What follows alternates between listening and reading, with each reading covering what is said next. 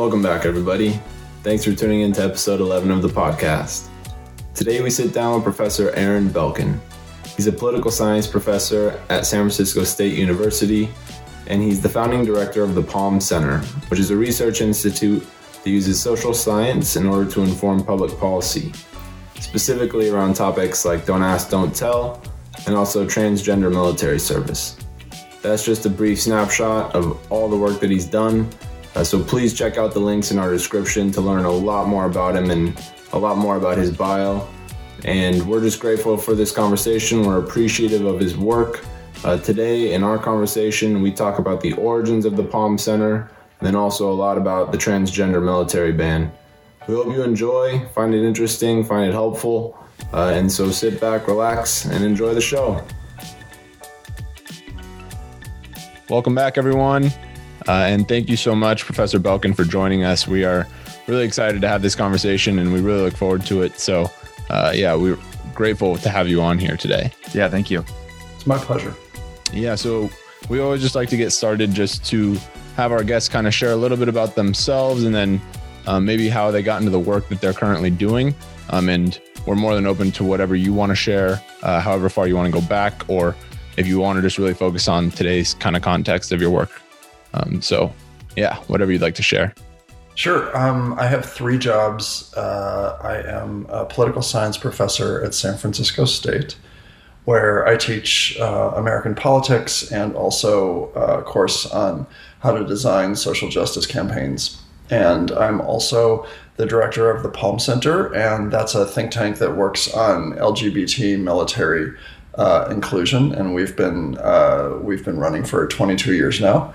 And then I also run a newer project about two and a half years old uh, called Take Back the Court, uh, whose mission is to uh, underscore expansion of the Supreme Court as a necessary step for expanding democracy. Mm. Great. Yeah, you sound like you have to be very busy then constantly.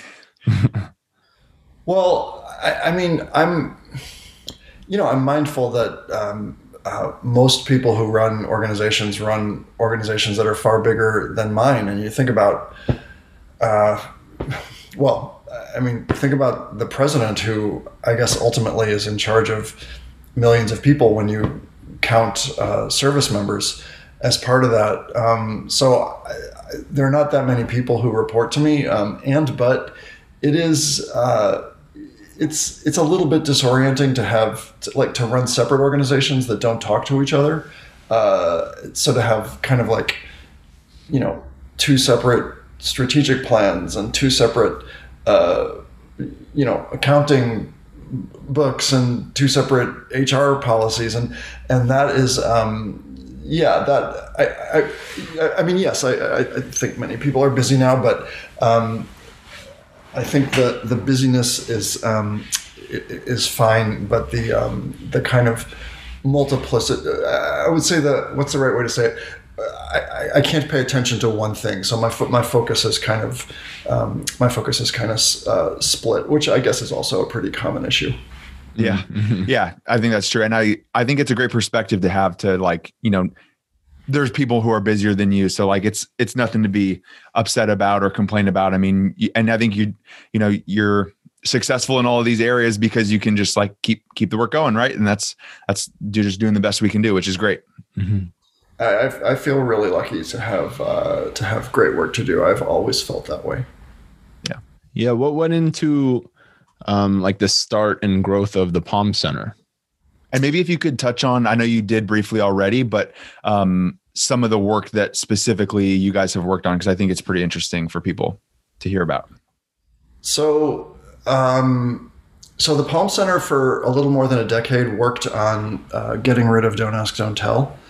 And then we pivoted uh, in 2013, about two years after Don't Ask, Don't Tell was repealed, to work on the end of the military's transgender ban, which uh, went much quicker than I thought it would. Uh, I thought it would take you know 10 or 15 years but then um, uh, president obama lifted the transgender ban after only about three years of advocacy efforts um, and then uh, the palm center spent the next four years defending inclusive policy from president trump Uh, and now we've been working to get inclusive policy back, which which happened just a week into the Biden administration. So that was yeah. uh, that was our that was our easiest win. And our um, I, I mean, we have you know we pursue different strategies at different times, but the basic insight behind the Palm Center's work, um, and I, I, guess I'll start with Don't Ask, Don't Tell. It's that it's that the poli- you can think of so Don't Ask, Don't Tell was.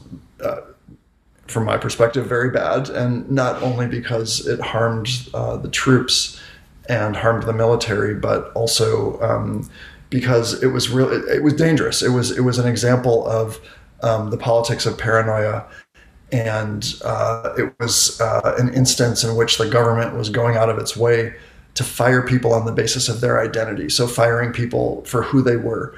Um, and that's very dangerous when you think about it, because in a constitutional system like ours, um, government can and should fire uh, punish people for what they do. I mean, if you steal a car, you should be punished.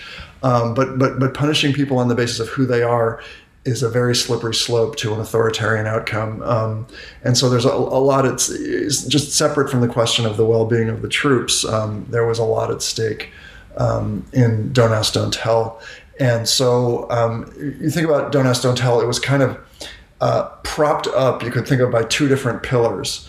And on the one hand was the the real reason for discrimination, which was, you know, you could call it homophobia or animus or intolerance or moral disapproval, whatever, you know, dislike of gays, lesbians, and bisexual people.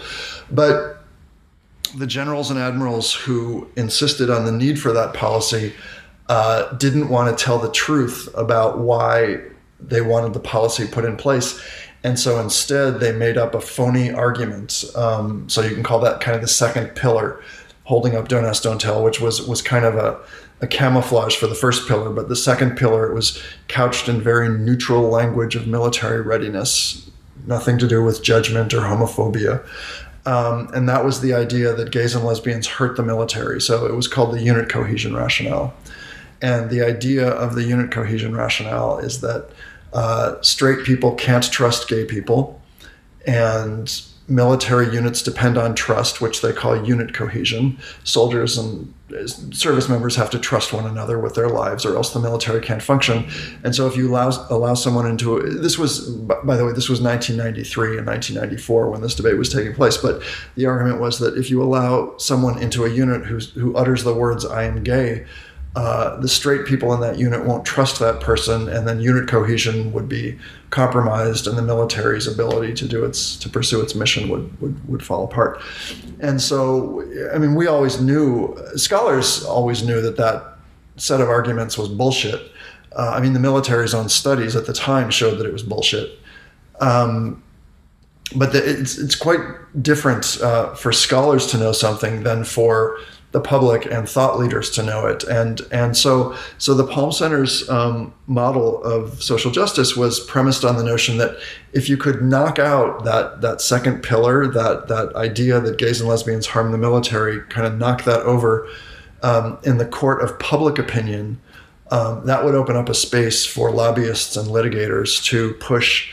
Uh, repeal across the line, and and and and and the, the, our sense was pretty strongly that as long as generals and admirals with a straight face could make the argument that gays and lesbians harm the military, um, then it would never be safe for a politician to lift Don't Ask, Don't Tell. Because if a civilian politician stepped up and said, I want to repeal Don't Ask, Don't Tell, the generals and admirals would say, well, you know, very sorry, uh, candidate or member of Congress, or, you know, president, whoever it is but if you do that, uh, you're going to cost American lives, and, and and no politician wants to wants to run on something that the generals and admirals are say harming the military, and so our strategy was a research-based strategy, but it was not it was not research to sit on the library shelf. Not that there's anything wrong with that, um, but the strategy was to use research um, as the basis of very aggressive media campaigns and, and to do so on a repeated basis. And so the idea was that three or four times a year, and we did this for about 10 years, about 35 times, and it literally worked every time. Um, we would uh, release a new study or new data set or new policy memo, making the exact same point every single time that it's not gays and lesbians who hurt the military, it's discrimination. Um, and then we would uh, we would uh, generate national media headlines, and national means New York Times or Washington Post or AP or NPR or CNN, something like that. Um, so it was the same message every single time. It's not gays and lesbians who hurt the military; it's discrimination. And the idea was that by repeating the message in the media, um, it was like an advertising strategy. That I mean, if you if you only saw one commercial in your life for uh, Honda Motors, then you know when you go to buy a car, you wouldn't buy a Honda. But by ex- exposure to a steady drip of advertising, there's a chance you'll buy a Honda. Um, um, so, so, so the the trick in that strategy was um, that it's very difficult to get reporters to cover uh, scholarship because if you think about thousands of studies are released every day um, and very few um, make it into the media and so and, and and and by definition we were trying to get into the media with a with a stale message. We were trying to make our own message stale. Um, but each time you succeed at that it, it, makes it that much more it makes it that much less interesting for journalists to cover you next time around. So so so the so the real trick in running the palm center was to come up with ever more rarefied ways of getting research um, um, into the media. And I, I, also want to say from the outset that we um, we took the research very we take the research very seriously, and we when we find evidence that's contrary to our political views, um, not only do we publish that those data, but we make noise about the, the, the, data. And I'm very proud that our political opponents have used Palm Center data to make their points. But so the point was never that all the evidence pointed in the same direction. It was just that the preponderance of evidence showed that gays don't hurt the military. Um, and so uh, we pounded away at that idea for a decade, and um, you know there were lots of pretty interesting, I think, examples of how we got that message um, into the media. But the short bottom line is that it, it, fast forward to 2009 and 2010, when President Obama, former President Obama, went to repeal Don't Ask, Don't Tell.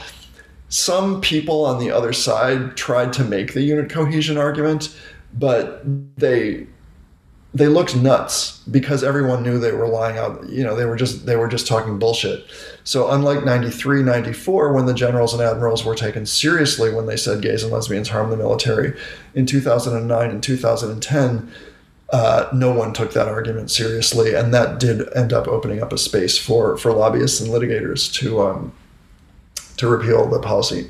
Uh, now we have pursued separate strategies on, on transgender military, but um, that's the short well, that's the actually long-winded um, mm-hmm. answer to part of your question, but you also answered, you also asked how I got into the work.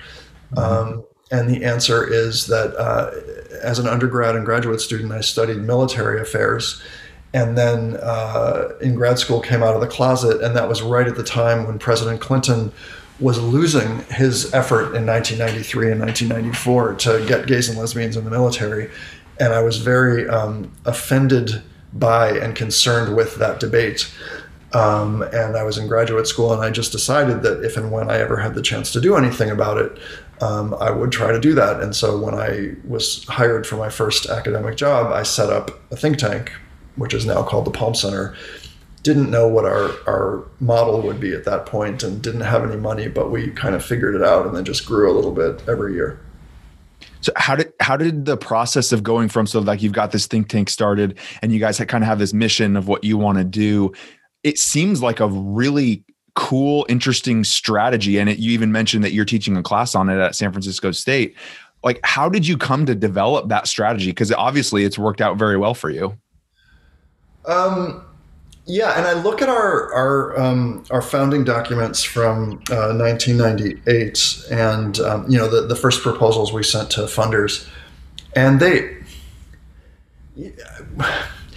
there wasn't they didn't perfectly align with what we ended up doing, but they partially aligned with it. You know, we we talked at the outset about using research to inform public policy with data but I personally didn't know how to get research into the media, and I didn't know about this kind of iterated approach to informing public opinion.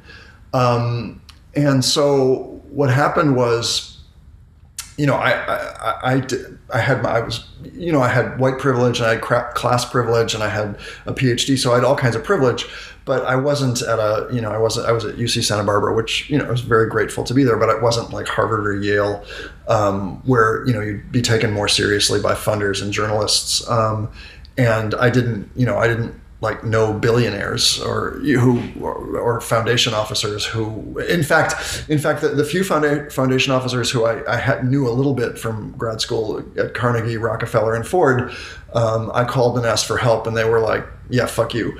Uh, uh politely but not, not, not interested. So so the first year of running the Palm Center was really about just cold calling a lot of people who had been part of the conversation about gays and lesbians in the military um, and just asking them, you know, asking them to serve on an advisory board to legitimate what we were doing, asking them for advice, telling them what we were doing, um, and then going and finding, trying to find money.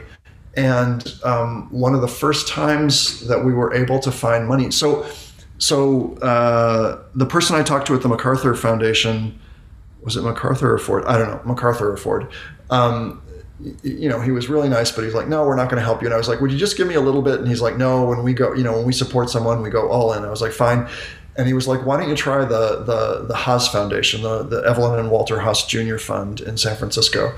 Um, and so I reached out to them and uh, um, and they were like, yeah, we're we're reevaluating our priorities for LGBT. So in fact, it probably wasn't even T at that point. It was probably gay and lesbian. Um, uh, lots of erasure of bisexuals, by the way, in this whole conversation, but that's a that's a separate thing. Anyways, um, they said we're reevaluating um, what uh, what we're doing. Um, so come back another time, and then um, a few months later, um, a soldier named Barry Winchell was murdered with a baseball bat at Fort Campbell, Kentucky, uh, for being gay. And there was a, a, a, group that worked on gays and lesbians in the military in Washington that managed to make that story above the fold headlines pretty much every day for a couple weeks uh, in the New York Times.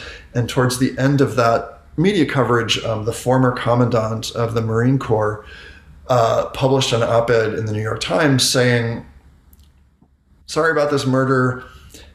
You know, yeah, he was gay and he was beaten to death with a baseball bat, and that's bad. And, you know, we know we have this unfair policy, don't ask, don't tell, that's inconsistent with military values, but we're really sorry, sorry, but when push comes to shove, gays and lesbians harm the military. And so there's nothing we can do about this policy. And um, I had a member of my advisory board at that point who'd served in the Clinton White House and a member of my board who'd served in the Reagan Pentagon and so um, this was also my first experience of ghostwriting. But I uh, I wrote an op-ed in response to this Marine Corps commandant saying, you know, you're talking out of your ass. All the evidence shows that gays and lesbians don't harm the military. Super respectful, but just kind of calling him on his bullshit respectfully and in, in, you know based on evidence. Uh, and and I asked my two board members to sign the op-ed so that it would be bipartisan. Um, and the New York Times published the op-ed. Um, and I had this aha moment, like, oh wow, like I see how. I mean, that was just one micro realization of many more to come about scholarship in the media. But um, uh, uh, I, I, could see like a path for getting evidence into the media to um, inform uh, public policy um, and I sent the op-ed to the guy at the Evelyn and Walter uh, uh, Evelyn and Walter Haas Jr. Fund who had said come back in a year, and he just sent me a check for seventy five hundred dollars, um, which for us was was huge at the time. And so the first year we cobbled together sixty thousand dollars, and then we just kind of grew um, at a steady pace. We we never became huge. I mean, for a think tank I think at our biggest, we were probably running at about a million a year, which is really nothing. Um, but it was a steady line up from from six hundred thousand to to a million. Um, there, there's there's actually one more story from the from the founding of the Palm Center. I'd, I'd love like to hear it. I, I, I, I, forgot about this. Um, it was it was pretty funny, but there's a just a huge famous hero of the movement named Greta Cammermeyer and she'd been fired from the military before Don't Ask, Don't Tell and had testified in Congress to try to prevent Congress from putting Don't Ask, Don't Tell in place. Barbra Streisand fell in love with her story and made a movie out of her where Glenn Close played Greta. she'd spoken greta had spoken at a march in washington in front of hundreds of thousands of people just a huge famous person in the military so you know, I wanted her on my advisory board because, you know, when you set up an institute and you have no fame or credibility, you want a board of well known people so that when you go to funders and they're like, well, can I trust you? You say, oh, yeah, look at my board. We have famous people on the board. So I found her number and just cold called her and was like, buh, buh, buh, and she cut me off and she's like, tell me what you want or I won't respect you. Um, and and I was like, um, okay, I started this think tank on gays and lesbians in the military, and I want you to hold a fundraiser and be on my board.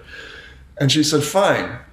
it's like okay, so so she lived on Whidbey Island uh, off the coast of Seattle. So we spent a couple months setting up this fundraiser, and she had a lot of mostly lesbian friends who just like worshipped her. And when she would say, "Come to a fundraiser," they would come and so she probably had 50 or 75 lesbians come to her beautiful house um, on Whidbey Island. And I uh, flew up to Seattle and rented a car and took the ferry out to Whidbey Island and drove to her house and, you know, just wanted to be sure I wasn't late. So I got there like two hours early. And she, she's, Greta is uh, has Norwegian heritage, and so she was making a, a, a smorgasbord or buffet of, of Norwegian finger food and she asked me to stir the potato salad, and I was wearing ca- uh, khakis, and it, it was like super oily like salad and so like i like stir the salad and this like big splotch of olive oil came like oh, no. over my crotch so it looked like i had like you know peed in my pants and you know i was just i was so green at this i i mean with hindsight it, i should have just said hey greta like you know do you have an apron or something? And she would have laughed and was I mean, she would have told her friends and, you know, they would have given more money even, you know, it would have been fine. Like you're allowed to be vulnerable. You're allowed to make mistakes. But I was so terrified that I got a, uh, I think it was like the Palm Center's first annual report and I just like hold it, held it over my carrying it around all night. crutch. Well, for for two and a half hours. So with my left hand, I held the cr- the book, the reporting. With my right hand was like greeting all these lesbians, and you know did the whole pitch for money, and they're writing checks, and I'm just taking them with my right hand. And you know, I think after like three or four hours, finally, like everyone left, and it was just like me and Greta and her wife. And she's and she's like, "Why are you holding that book there. And I was like, oh, I don't know. It's just like, just makes me comfortable. And she's like, okay. And so then like the event was done and I went back to the rental car and it was just like, ah, oh, my God, oh my God. That's so funny. Oh, I told, it is. I told her that story uh, 15 years after the fact and she oh wow that is so impressive that you were able to cover that up the entire time yeah. totally you know, with it for all i know i wasn't doing it at all, and they were they saw exactly what was going on. But um, yeah, wow, that yeah, that's amazing. And I um yeah, I'm I know that we spoke about this once before, but just knowing about the influence that the media has in this whole process is um, kind of scary, I think. And uh, I guess like, what was that like to go up against something like that? And like what kind of perseverance or like grit did you need to to get all this research out there? To go up against the media? Yeah or almost to like be with the media so that you can get these this information that you want um, publicized. Yeah we ended up using a lot of different kind of strategies and tricks to get research in the media. I mean the, the, the i guess the the kind of learn you know actually it was interesting um, Mark Bingham died on September 11th. He stormed that he was a big, I think six foot two or six foot three foot gay rugby player, and he was on my gay football team at the time.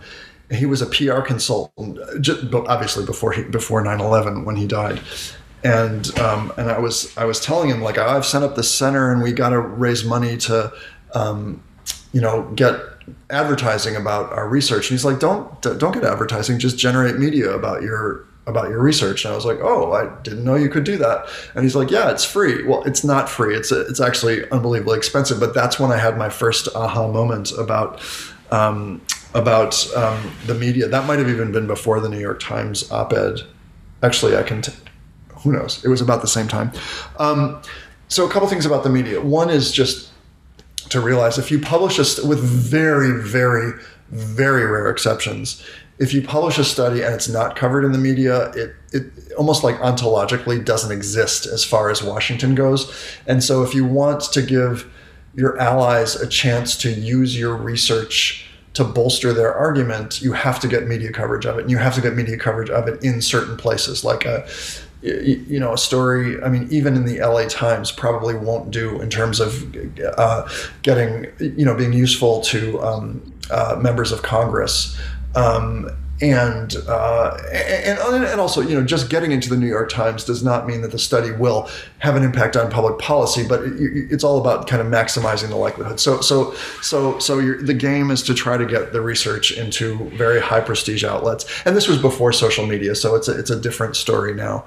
Um, so that's the first realization. The second realization is um, that it's hard to get into the media, not just because research is not seen as newsworthy, but also because you have to realize that, um, you know, especially now with CNN and 24 hour news, like people think that, oh, there's just all this outlet space for news. But actually, the ratio of people and groups and corporations and nonprofits and politicians and, you know, just all kinds of entities that want to get in the news. The ratio of folks who want to get in the news to the available column inches or broadcast minutes every day is huge. And every day there is a, you know, almost like a game that's played between thousands and thousands of and people and corporations and nonprofits that have spent a lot of money on very smart PR firms to get their stories into the news, and only a handful of those folks win every day. So, so you know, if you if if you are piloting a plane and you crash the plane, like that will get into the news.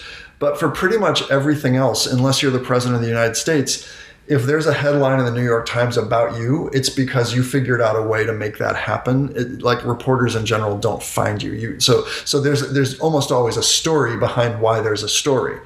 Um, okay, so that's the second thing to know, and then the third the third kind of um, like thing that then this was really the, the the learning curve was was how to make research newsworthy, and it was about so so it was. Uh, so just within this kind of third part of the response to your question, there were kind of two kind of poles that had to be kind of you had to steer between them because on the one hand, you know, if you want to get coverage of a study that says that the Earth is is flat, like you're not going to get coverage of that study um, because that's too uh, outside the mainstream and wacky. At the same time, if you want to get uh, coverage of a study that said the Earth is a sphere, that's not going to get coverage because your message is already known and so you you you're aiming to um, and, and, and, the, the point was not to get the coverage for its own sake. It was to get the coverage of a message, the message that gays don't harm the military, discrimination does. But you, so you had to make that so that that message had to be known enough to get coverage, but not your your kind of frame on that couldn't be so crazy as to um, as to uh, you know turn off a reporter or just seem weird. Um, and so, so there were different tactics for maximizing the likelihood of getting something into the news. So one thing that was helpful was to um, try to get a human interest story paired with data. Um, for whatever reason, um, the American public likes stories and doesn't like data. And so, for example, we did a study showing um, gays and lesbians in the British military was a success and pitched that to the London reporter for the New York Times, and she rejected it. But then we found a gay uh, a gay submariner in the Royal Navy who'd been fired for being gay, but then allowed back in.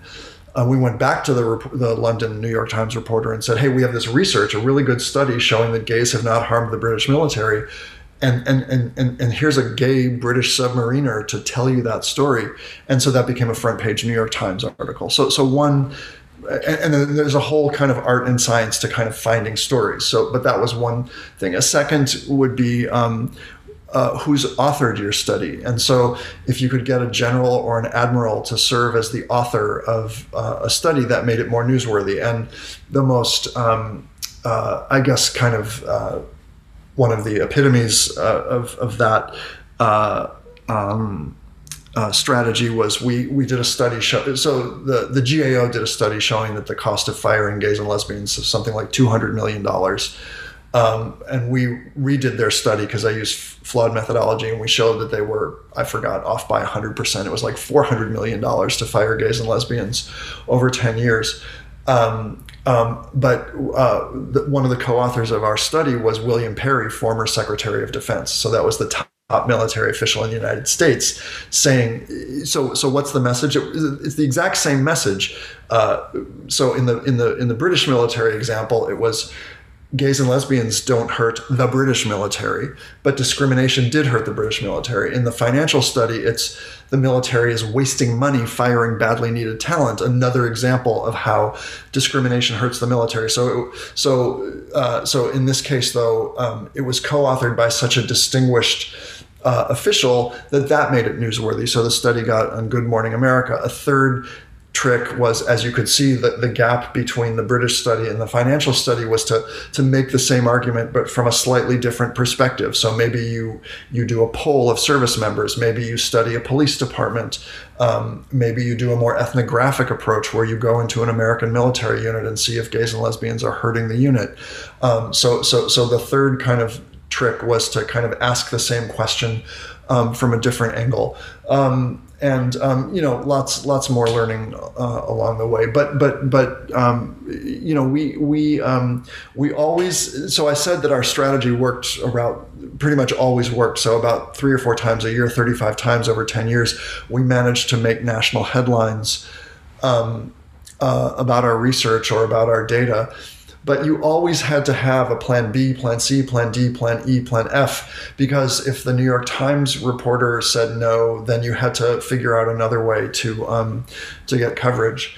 And I'll I can give an example of what like a plan B looked like. Um, by the end of this 10 years, it was getting harder and harder and harder and more and more and more expensive to break stories.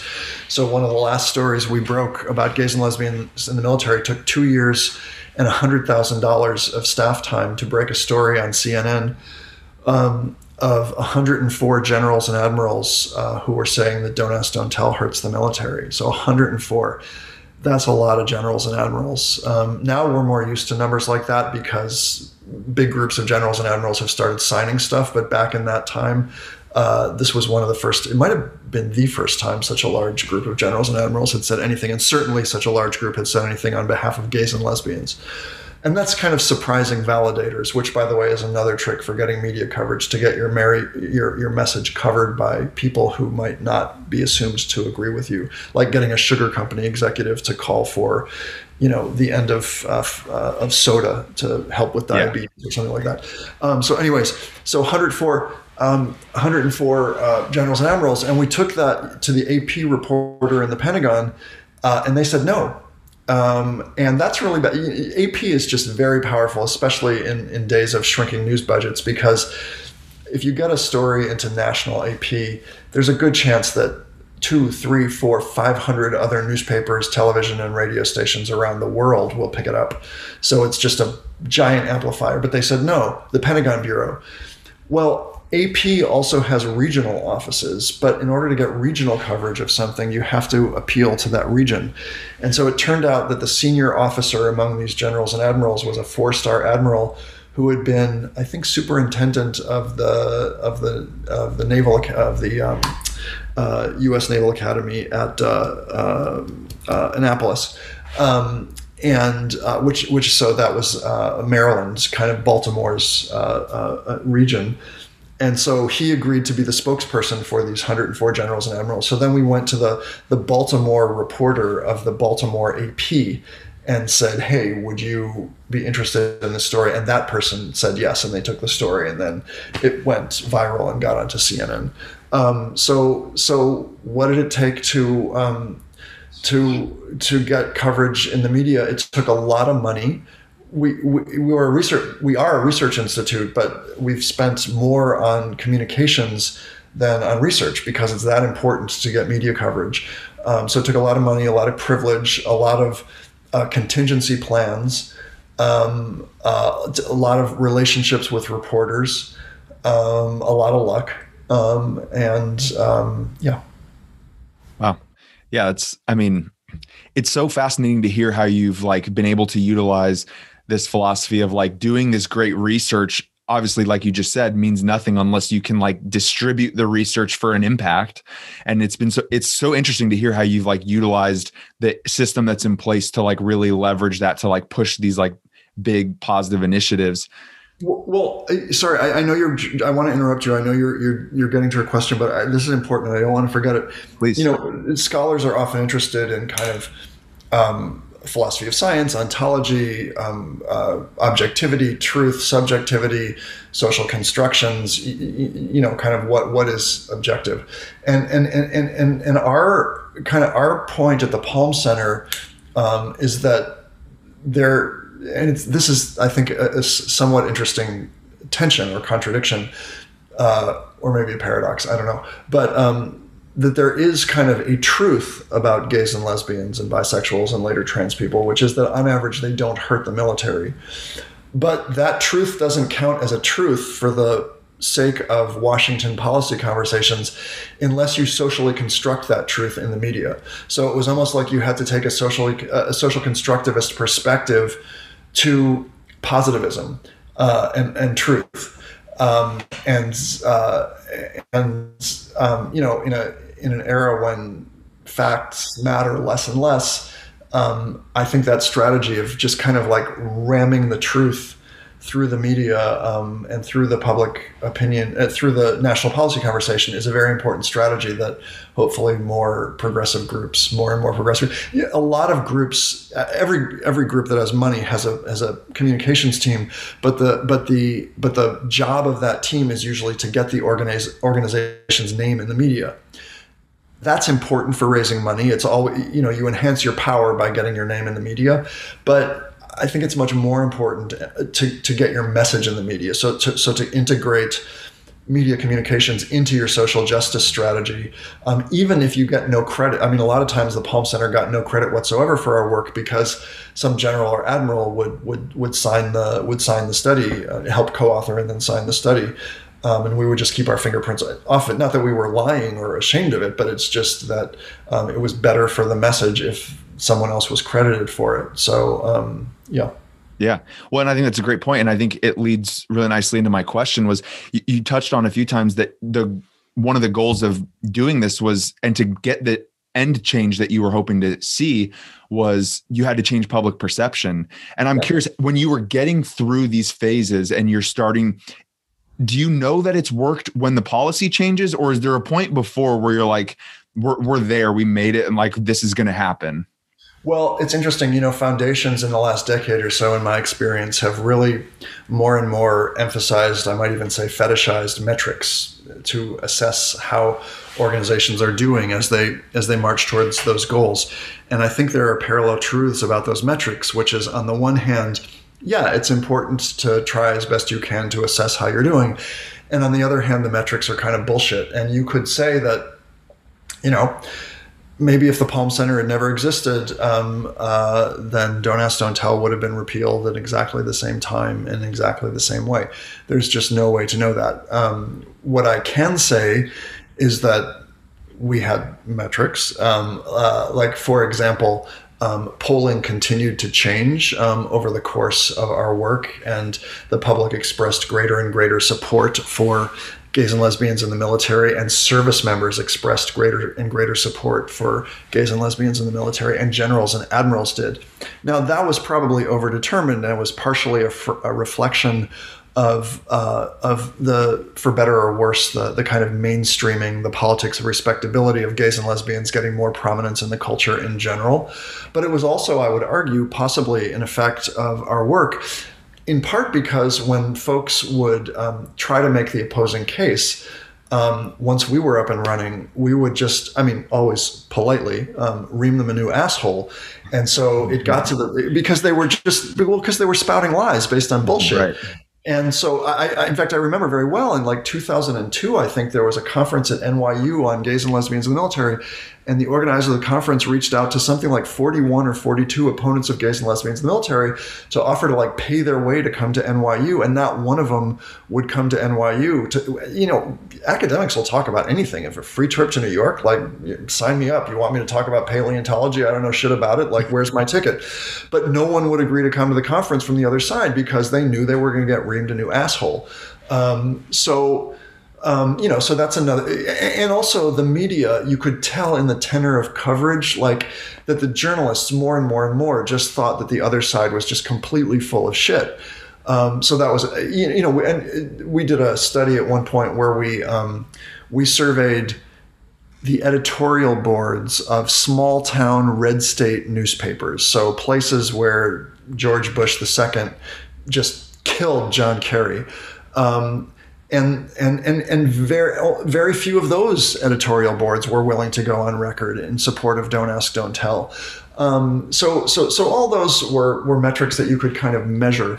Um, but I would say there were also energetic uh, metrics, which you know, it's just like how things feel. Which you know, it's a very there's a lot of potential. Well, there's a lot of potential for bias in metrics you can measure, but there's certainly maybe even more uh, potential for metrics. Uh, for bias in metrics that are just kind of your gut instinct, but I, you know, for what it's worth, um, I would argue that the day we broke the story that gays and lesbians in the military uh, I'm sorry, the day we broke the story that um, the military was firing Arabic linguists for being gay was the day that the other side lost the public. I'll come back to that in a second. And then I would argue the day when we published an op an op-ed in the New York Times by the former chairman of the Joint Chiefs of Staff saying he was wrong about gays and lesbians in the military and that, that discrimination hurts the military, not gays and lesbians, that's the day when the other side lost the military.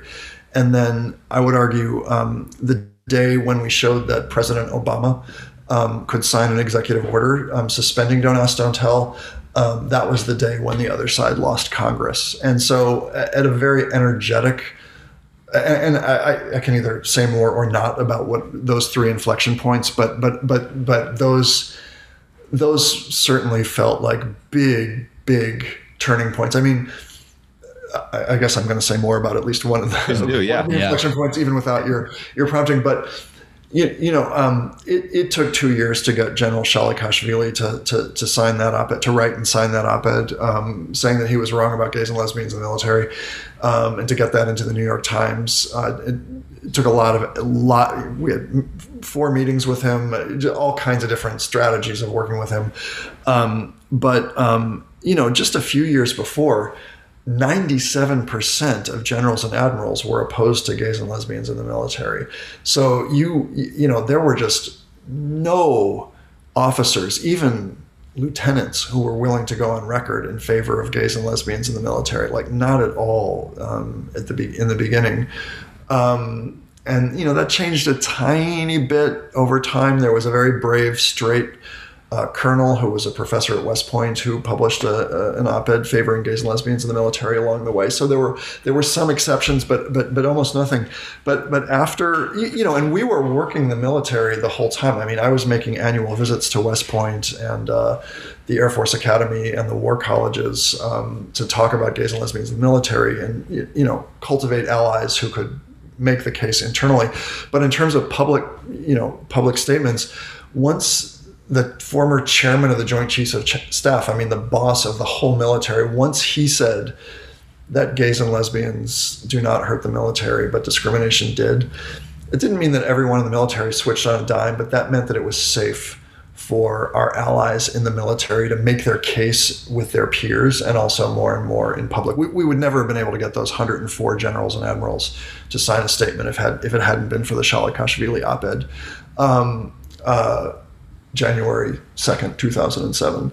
Um, so, um, yeah, so, so I, you know, if I could choose between, so in, in, in response to your how do you know you're having an impact question, uh, it, first I would concede maybe we had no impact, but then wearing my hat that says that we did make an impact, if I had to choose between the measurable metrics and the the the gut feeling and metrics, I would I would go with the gut feeling metrics. And if I was if I was trying to uh, you know pitch a donor on giving money to the Palm Center, fuck the objective metrics. I would I would tell the story of the of the of the the the, the felt um, metrics. Yeah, I love that. And like you're, you're right because I mean even just in society in general, you can really you you can really feel like the pulse of society change as things are going on. And I, I love the the gut instinct too. I think it it tells us way more than we realize. Um, you know, until we really stop and ask ourselves a question of like, huh, I think, you know, I think something's happening here. And I, I think this is why. So yeah. I, I mean, I'll just say, you know, in the end game, a few people made that argument about gays and lesbians harming the military. And by the way, making our argument and winning in the court of public opinion was not sufficient for the repeal. You know, you still had to have lobbyists and litigators and right. grassroots activists. Um, so, you know, they, they, were hugely important. So this was just kind of one piece of the advocacy puzzle. But, but when people made that argument in the end game, I mean, it was bad. It was fucking bad. Like Elaine Donnelly, who's a she's she she runs a, a an anti LGBT military think tank and she she went to Congress and made that argument. And and Jon Stewart did a did a segment on her on the Daily Show. Um, I mean, if I were her, I would have never shown my face in public after that segment because he he just eviscerated her. I mean, not violently, but emotionally violently and politically violently bad. Like, so you, you, you know, if you'd have to be a fucking fool to like believe what she said um, after you saw what Jon Stewart did to her, and you know, and during during the congressional hearings at the end, the other side was able to find one guy, a, a retired, what the hell was his name? I can't remember, but a retired Marine Corps general. And he he tried to trot out the unit cohesion argument, and there was there was so little evidence. You know, he's just like grasping at straws. And so so so so the point he made in Senate testimony was he said, uh, you know, gays and lesbians hurt the military. By the way, you know the Srebrenica massacre, which at the time was the worst massacre in Europe, uh, in, you know, since World War II. The reason all those civilians were killed at Srebrenica was that the Dutch military, which was supposed to be guarding the civilians, had gays and lesbians in their forces. And Senator Levin from Michigan, who was the chairman of Senate Armed Services at the time, was presiding over the hearing. He he like he he, he went like this with his glasses, and he looked over his glasses. He's like, um, "Did you just say what I think? Like, would you like to like rephrase that?" And um, uh, the the the general, I think it was, was like, no, no, no. And Levin was like, you know, all right, well, let's take a break. And I mean, immediately, uh, the Dutch prime minister, who I think was a right winger at the time, and the Dutch minister of defense released statements you know, that, that said like this dude is like fucking off his rocker and has lost his marbles. Is he fucking kidding? Like, yeah, we failed and we feel terrible about it. We allowed this massacre to happen, but it's not because we had gays in our ranks. Are you fucking insane? So, um, so, so, you know, I, I, I think we sucked the oxygen out of that argument over the course of 10 years. Yeah. Mm-hmm. Yeah. There's definitely been like a, a ton of progress. Um, but thinking about like there was progress with the Obama administration, and then we see a step back with the Trump administration. And now there's this this great victory uh, at the start of the Biden administration. I mean, I guess like how do you feel like this experience has been, and like what kind of work still needs to be done, or do you continue to do to ensure that these policies are in place? Uh, I was so focused on the second part of your question, I've already forgotten the first part of your question. I think was it kind it, of all tied into one. So if you just answer the second part, I think that'd be good. Well, what what the part that I that that that I'm tracking was what work remains to be done. But you asked something like, "What was it like to get the second victory under Biden?" or "What did it take to get the?" I, I can't. I just can't remember. Um. Yeah, it was just just re-ask whatever you want to ask. I, I, guess I'm just like th- reflecting back on, um, like my knowledge of kind of what's gone on in the past 15 years, um, in terms of policy and thinking about how we had steps forward and then we had steps back recently and then recently another step forward. Yeah.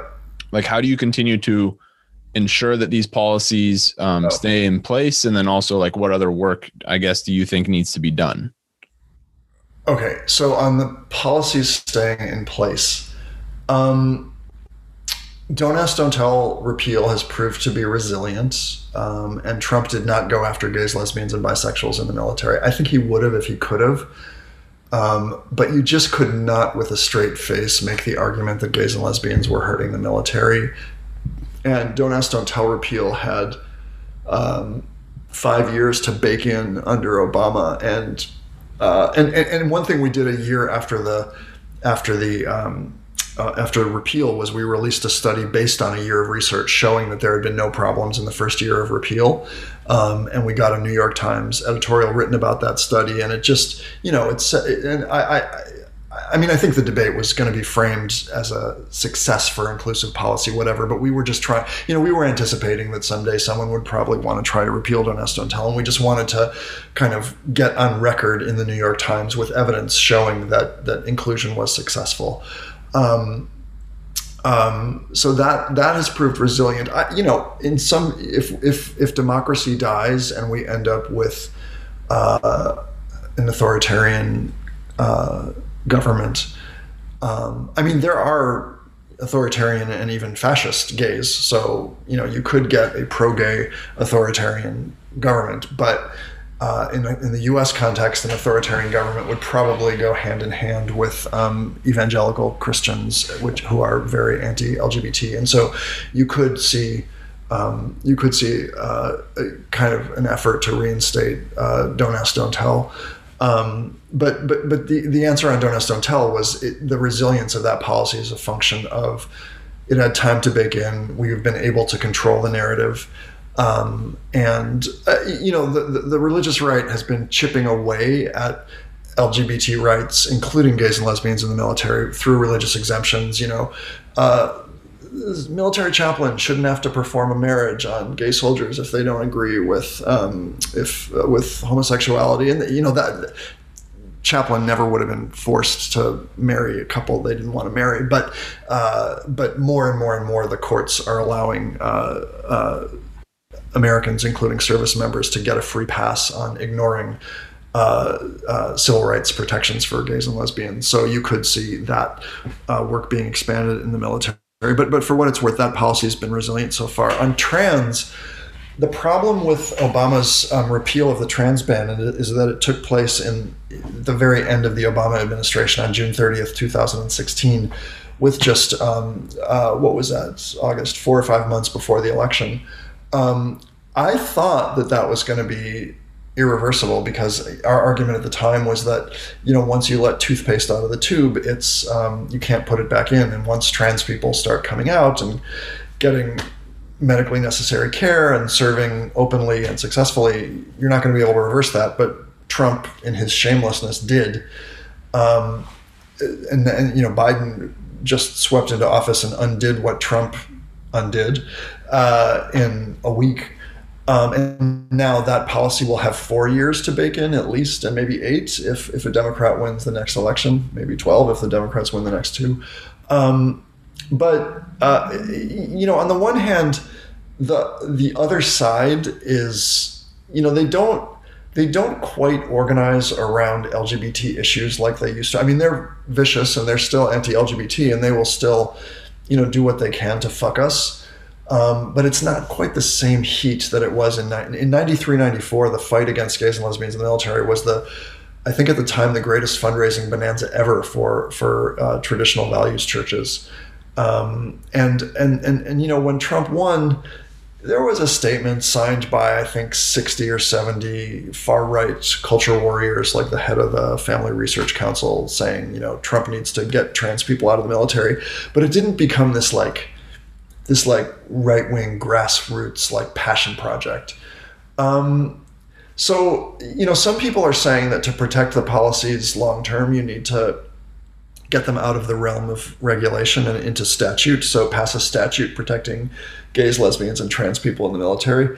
I, I can see the argument for doing that. I think there are also counter arguments for that. I'm I'm not sure it's going to happen, but um, uh, at least for now, the the policies are safe for four years and safe-ish moving forward. Hmm. Yeah, I'm I'm just so appreciative and of the work that you've done and that the people that you've worked with have done. Um, because I think that there's just such a, a power to getting that that truth out there. And like once it's out there, it's it's there. Um, and people can still argue against it and not agree with it, but it's it's present. Um, and I, I, think that there's just a power to that alone. Um, so yeah. Yeah, I mean, to, to reinstate the transgender ban, Trump and Trump's Pentagon had to lie, and they had to lie officially, and they had to lie in a Pentagon report because you can't just put in place a government policy without justifying it. So, former Secretary Mattis signed, I think, a 44 page report where he just lied about trans people in the military. And, you know, and we took that study down and, um, you know, immediately uh, worked with the American Medical Association and American Psychiatric and American Psychological to associations to issue statements of condemnation about the lies they told about the science. Um, we got six former uh, U.S. surgeons general to issue a statement saying that they weren't telling the truth about the evidence. We did a line by line refutation of the entire um, Mattis report and got a New York Times editorial about that. Um, but they still lied and they got away with reinstituting the policy. Uh, now, if if Kavanaugh hadn't replaced Kennedy on the Supreme Court, I'm not sure they would have gotten away with it because judges were not buying their lies at the lower in the lower courts. But um, once Kavanaugh was seated, so so we actually held out on Trump for two and a half years, and we were really proud. A small group of us um, of of, of uh, uh, trans uh, of, of, of, LGBT ad- advocates. Um, defended inclusive policy from Trump for two and a half years, and, and it, for a while, I think it was maybe the only area a federal law and policy that was actually better under Trump than under Obama. And the reason was because we had together forced the courts to, not forced the courts, but we had encouraged the courts to force the military to um, put implement one last piece of inclusive policy that, that Obama, Obama hadn't had time to implement. But then when Kavanaugh was seated on the Supreme Court, uh, the administration leapfrogged the whole litigation process and went to the Supreme Court and said, we're having a policy emergency. Trans people are posing a great risk to military readiness, and Kavanaugh bought it, and so allowed the, allowed Trump to put the ban uh, in place. Great, yeah. So I, I wanted to just follow up on the second part of Nick's question, um, and I'd love to hear more about some of the efforts of the Palm Center now that, um, with everything that happened early in Biden's administration, like we talked about, where's the focus today on on the work that's being done? Well, we spent last year preparing for the possibility of a Democratic president. I think even if the Palm Center hadn't been in existence over the past year, a Democratic president would have come in and repealed the transgender ban pretty quickly. But we pursued four or five strategies to try to, you can think of them as insurance policies to maximize the likelihood that. Um, that if a Democrat was elected president, that they would quickly restore inclusive policy. Um, so we can, you know, talk about what that looked like or not. Um, and then moving forward, um, yeah. Uh, so the VA still does not offer surgery, gender affirming surgery to transgender veterans. There are about 134,000 transgender veterans in the U.S. 10,000 veterans in the VA system have uh, gender dysphoria diagnoses and they can't get surgery. Um, there are folks who've been we're not leading that, but we we provide support. And when folk like you know when folks fighting that fight uh, needed an estimate of the cost of how much surgery would cost, they came to us and we provided that. And the VA was about to offer surgery when they thought Hillary Clinton was going to be elected, and then as soon as Trump won the election, they were like, uh, no because Trump would reverse the decision. So, so, so one thing we'll do is is again support efforts that others are undertaking to get surgery offered to the VA. Um, we need to c- cancel or withdraw or supersede that Mattis report that I mentioned um, a few minutes ago, the report that lied about transgender troops. And the problem is that that report falsely said, on the basis of no evidence and on the basis of grossly distorted readings of, uh, of um, a few studies, um, that uh, healthcare for trans people is not reliable, safe, and effective, uh, contrary to the global medical consensus that it is. And so the fact that there's a government document issued by the Secretary of Defense that says that is having negative impacts in other settings, like uh, in uh, other uh, other uh, agencies are using that at different levels of, of government have, have used that uh, report to justify not offering care to trans people, and it's even been cited by a judge. So we want. There's really no process that we're aware of for canceling a, a, a Defense Department report, but we want we want a memo issued to you know that the report is withdrawn or superseded or something like that. Um, to the extent that there are impl- any implementation issues with inclusive policy, uh, uh, President Obama's, we argue that President Obama's uh, policy for transgender troops was gold standard. We think the Pentagon did an outstanding job of formulating inclusive policy for trans troops, mainly because they they followed the the gold standard principle of uh, of good order and discipline, which is treat everyone the same. So so Obama's policy simply treated trans people like everybody else, and that's all that needed to happen. And I think Biden's policy will do that too. That said, no policy is implemented perfectly, so we'll just kind of monitor that situation.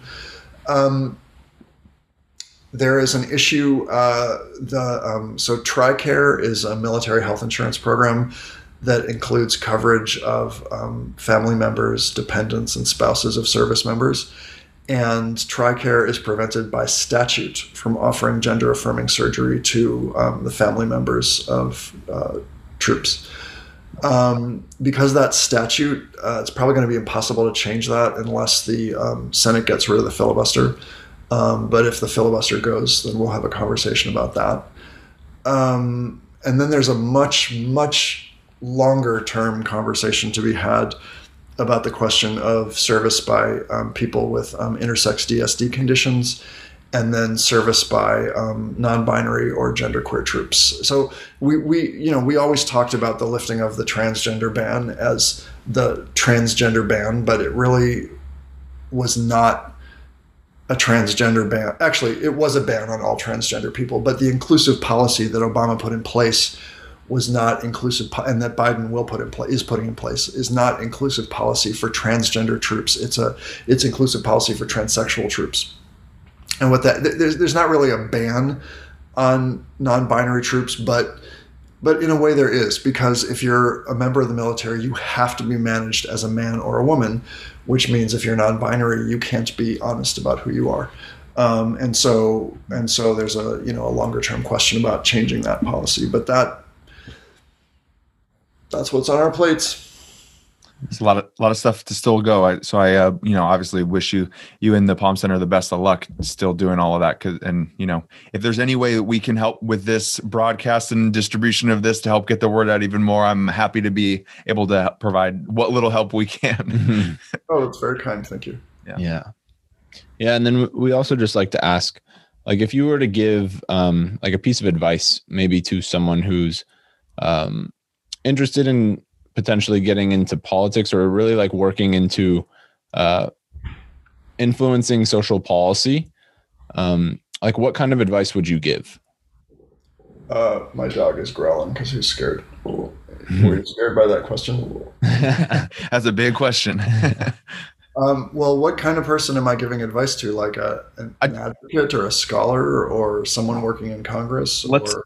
I'm going to go broad and you can answer as broadly as you'd like in response to that. But I would just say, like, let's say a college freshman who's like taking a political science class and knows they see a future for themselves in like the political landscape, but don't really know where they fit, or, but they just want some good advice on how to navigate the system and, um, want to, and they want to do it ethically and they want to make good decisions for, for other people. Like, I don't know, is there any piece of advice or a few pieces of advice that you would give? You know, I'm really mindful that I've had just a shitload of um, class privilege and race privilege that allowed me to do my advocacy. So, you, you know, with with most advocates and advocacy organizations, if the organization fails, uh, then people who work for the organization can't put food on their table, and that was never the case with me because. Um, I always had my professor's salary to fall back on, so I had a uniquely safe uh, path that I feel very, very, very grateful for. And so, so one, you know, one just kind of very technical piece of advice is, and and and my artist friends do this, um, so it's definitely doable, or at least it was before the last few rounds of gentrification. Um, uh, is to um, be mindful of that dynamic, and so you know, my friends live in you know micro studios that they haven't moved from in 25 years to keep their housing costs low and so that they don't go into debt. Because once you start and i think a lot of college students are not really mindful of the the crushing weight that debt can have on your um, career choices after you're done with with college, and so just to just to be mindful about um, the uh, the um, importance of having an inexpensive lifestyle unless you have great wealth at your disposal so that if your advocacy fails um, you you will not uh, you know you'll minimize your your your suffering. Um, so that's one thing. Um, uh, you know this this next piece of I don't know if it's of advice but just like something I think about sometimes um, is that I, you, you know it's of course, it's absolutely imperative for, especially now, for people coming out of college to find a way to um, uh, make a living. And so, so there, there's a certain amount of instrumentalism that goes into career choices uh, for almost everybody.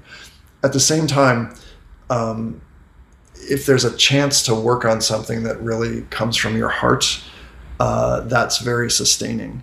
And I would argue that um, that having a sense of purpose and mission tied to social justice might feel better than um, than if your sense of purpose and mission is tied to uh, acquiring wealth. Um, again, you of course have to have a minimal degree of of earnings to have housing and food. Um, but in general, actually, there's a literature on this that that once you surpass kind of basic needs, that getting more money really doesn't make people happier but um, but doing work that you care about um, does. Um, so that's a that's a second thing. Um, a third thing I would talk about would be the power of information interviewing. Um, uh, um, you know, I, I watched like a lot of LGBT kids you know, the first organization they'd hear about would be HRC, just because HRC had such a huge advertising budget and you know, would be, you know, HRC had product placement on like Ellen and Will and Grace. And, and so, uh, you know, they'd come out of the closet at age 19 or whenever it was and go volunteer for HRC and then realize like, oh, HRC's, I mean, no, not, not taking anything away from HRC, but it's, it's, it's a bit corporate and it's, it's a little bit more LGBT than Q. So it's not, it's, it's not, it's not, it's really not, uh, as queer as, as as as it is gay, lesbian, um, bi, and, and and trans, and um, and and you know it's they they have tried to you know work on on diversity, but it's there's a lot of white privilege and whites that's implicated in in the social justice models of a lot of organizations, including the Palm Centers. So I, I want to own that. Um, but it's really useful to um, when you're thinking about um, a path uh, to volunteer or to work, to really interview as many people as you can about what different organizations are doing, because there might be some more radical organizations that don't um, get media coverage as much, but might more align with your politics, and you want to find out about those. And um, uh, and the only way you can really do that, unless you are a brilliant uh, well, you can do individual research, but talking to people really, really helps. And just asking, like, who's doing cutting edge research and why, um, or who's doing cutting edge work and why. Uh, I think a fourth, I can't remember what number we're on, I think it's a fourth, um, would be to really try to get some mentorship into how to ask for help. Um, I noticed that many students are too shy to ask for help because they don't feel entitled to it. And many students are overly aggressive about uh, asking for help uh, because they feel too entitled to it. Um, and so the former scenario looks like silence. The latter scenario looks like, you know, a student who just comes in my office without knocking on the door first. Um, there's a literature that shows that people actually liked to be asked for favors um, because then you know you enter into their kind of uh, ecology and economy and maybe someday they'll get to ask you for a favor back. Um, but this information interview strategy is an example of um, you'll get better information if you learn how to ask for the information interviews effectively. And and that is, is a balance of um, uh, pestering people without pestering them too much. And the, and the reason for that is, you know, for each hundred people, let, that's a too big of a number. For each ten people, you you know, let's say you find ten people randomly on the internet who seem like they're you know well-known advocates in the work, work you want to do and you want to information interview them you might you might reach out to them cold and and maybe only one of them will respond to you and so the question is how to ask in a way that maximizes the likelihood of response. And one, you know, is to be very mindful of their time, which means a super short email. Um, and the other is to kind of, if they don't answer you, you know, wait a week or two and maybe email them again. Then maybe we wait two or three weeks and email them again. Maybe after doing that five or six times, you leave a voice message. Um, but so you're not calling every day and asking them uh, for help to help you, but but you're also not letting them get away with ignoring you, um, and striking that balance. And that's just kind of one example of how to ask for help. But but I mean, basically, all I do every day, all day, as director of institutes, is to ask people for help, whether it's donors or advocates or scholars or journalists. And so so asking for help is really a skill.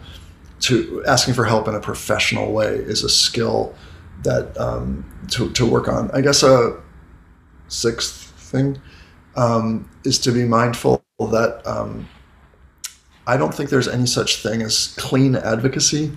Um, one of my uh, former colleagues and uh, uh, now friend um, refers to tempered radicalism and um, you know even in the in the don't ask don't tell work and the and the trans military work which you know, we in my mind we were really fighting for important stakes about what it means to be a citizen. You know, not just the well-being of troops. And so, to my mind, those were very important fights and very important wins that helped a lot of people. Um, and but they also hurt a lot of people. Um, and I think that that's probably true of every advocacy campaign. In the in the in the example of the Palm Center's work, um, our work is based on a very militarized model.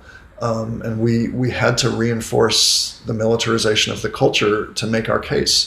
Gays and lesbians help the military. That's a militarized message, and and wearing other hats, I worry a lot about the militarization of American society because I think our, not of the military as an organization, but civilians, I would argue, in our society are too militarized, and therefore they don't they don't think in critical ways about you know whether it's smart to go to war in a certain case or foreign policy choices. So so um, so it's important to own that that that the advocacy work you're going to do is not going to be 100% clean. Um, and then seventh thing, I guess. uh, I'll probably stop after this. No, this um, is great. This this also took a lot of privilege. So I'm not saying this is. I, I just feel very grateful that I was able to do what I'm about to say, which is, um, these are marathons. They're not sprints. And in the context of social justice, the repeal of Don't Ask, Don't Tell and of the trans ban happened very quickly but they were still multi-year fights, uh, 17 years total on Don't Ask, Don't Tell, and I mean, I was involved in the the, the, the, the, the trans military campaign for all intents and purposes was three intense years, although uh, there had been a few people talking about the issue um, and trying to, to fight for, for, for decades. But the point is, even in the short versions, um, you, you, need to, you know, self-care and, and, and be a little playful. Um, uh, and, and, you know, part of the reason that I had privilege and was able to do that was because – there were not life or death stakes for me, and so you know it's it's quite a different thing to um, ask a black activist to be playful about Black Lives Matter when there are police officers killing, executing black civilians. So so I get that. Um, uh, uh, I, I get that you know the the the the, the playfulness that we could bring to our advocacy from time to time was a reflection of a lot of race and class privilege. Um, and it was helpful when we could do it. One, one of my favorite, um, uh, this still makes me chuckle. Uh, I don't even know if people say chuckle, but um, back in the Bush days, uh, he had a just a shit for brain Secretary of Defense named Donald Rumsfeld. That administration lied. It's I. They're you know the Republicans have been lying for so long. Like Trump is not new. Um, their lies were about Iraq, and they took us to war on the basis of lies. Um, uh, anyways, so we're making the case about gays in the military, and um, Rumsfeld, some journalist busted Rumsfeld for creating this office in the Pentagon whose job was to plant fake newspaper stories in Middle Eastern newspapers to, you know, pontificate about the wonderfulness of the American military um, in Middle Eastern newspapers and the wonderfulness of America. And it was it was it was embarrassing for Rumsfeld, and he immediately that day uh, got rid of that office. I'm sure he parked the work in some other place in the Pentagon. But anyways, optically, he got rid of that office, and um, and he released this quote that said, um, um, "The Pentagon would never lie," and so you know our whole case was predicated on the notion that the Pentagon was lying systematically about gays and lesbians time and time again. And so we compiled a press release of different lies that the Pentagon tells at different times and um, issued this press release that's still posted on our website. Um, and I think it, the headline was something like um, Pentagon claim not to lie is seen to be untrue. Um, and, uh, and, and, and Rumsfeld had a, had a, a senior, uh, like an executive assistant at the time or a strategist. I don't know, someone who's someone very senior in his office who was a gay Republican who I'd never met, but he called me out of the blue and just like, screamed at me and um, for that one. And I, I i guess i don't know maybe he was just humiliated because he's gay and here was a gay group that was humiliating his boss or whatever but i i, I really like that one. So mm-hmm. so so a little playfulness time to time goes a long way. Um, actually i will say one more thing. No that's enough. Seven points is enough. No please. Yeah. Oh, well i don't know if this is i don't know if this is really something it's necessary to worry about at like the beginning of one's career but i will say um, in my work, um, not on the Supreme Court actually, but and actually not on transgender military, but on gays and lesbians in the military, on Don't Ask, Don't Tell. By far, by far, by far, the worst acid drips, sleepless nights, nightmares, difficult times, fights was not with the Christian right or with the military, but it was with other uh, LGBT groups. Mm. Um, actually on trans-military too. Now that I think about that, there, now there was always a degree of collaboration, and the collaboration was always important, but but the but allies did not always behave well. Um, and that was super super painful. And was so, that people saying things like you're like you're not advocate advocating for us the way we want you to, or how did that play out? Oh, no, no, no, no, no, no, no, no. That's um, that's you. Well, you remember that study I told you about? Um, uh, the Pentagon spending firing gays and lesbian troops is 100% higher than they than the GAO claimed, and you know we lined up this huge commission to do the study and to sign it, uh, including a former Secretary of Defense. Cost a lot of money, took a lot of time. Um, if you're breaking a story in the newspaper on the basis of a study, you almost always have to give the reporter an exclusive on that uh, story because that's one of the few things like it's it's it's kind of an arrow in your quiver that um, you know journalists don't like to be scooped. And so if you give them an, an exclusive that means they get to report on your your thing first. Um, and and and studies are so not newsworthy that if the reporter doesn't have an exclusive they'll just not do the story. Um, and so as a courtesy to our main partner group um, working on gays and lesbians in the military, we gave them the finding from our study um, uh, before we took it. Well, after we'd taken it to the Washington Post, we just told them, "Hey, there's going to be a Washington Post article about the, you know the main finding in the study, which is the cost of firing gays and lesbians is X amount of dollars," and they proceeded to release that number in public. Which you know, thankfully, the Washington Post still went ahead with its story but um, just shit like that. Yeah. Okay. Mm. Got it. Yeah. Thanks for sharing all that. I, I think that's what we're really trying to do in general, just with our conversations. Um, is that like there's there's so much there um, as you reflect back on the work that you've done and the experiences that you've had and um, you just telling us about that uh, some of like your favorite takeaways and some of your key ed, like pieces of advice I think is so helpful and uh, just the work you're doing in general is so helpful. So, um, yeah, thanks for sharing all of that. You're very welcome. I thought we were going to talk about the Supreme Court more than gays and lesbians in the military, and this ended up being all all LGBT military and no courts. So there's that. yeah. yeah. Well, it's great, and I, I think that you know we, we like to let the conversation flow wherever it goes naturally, and I think it was a great conversation.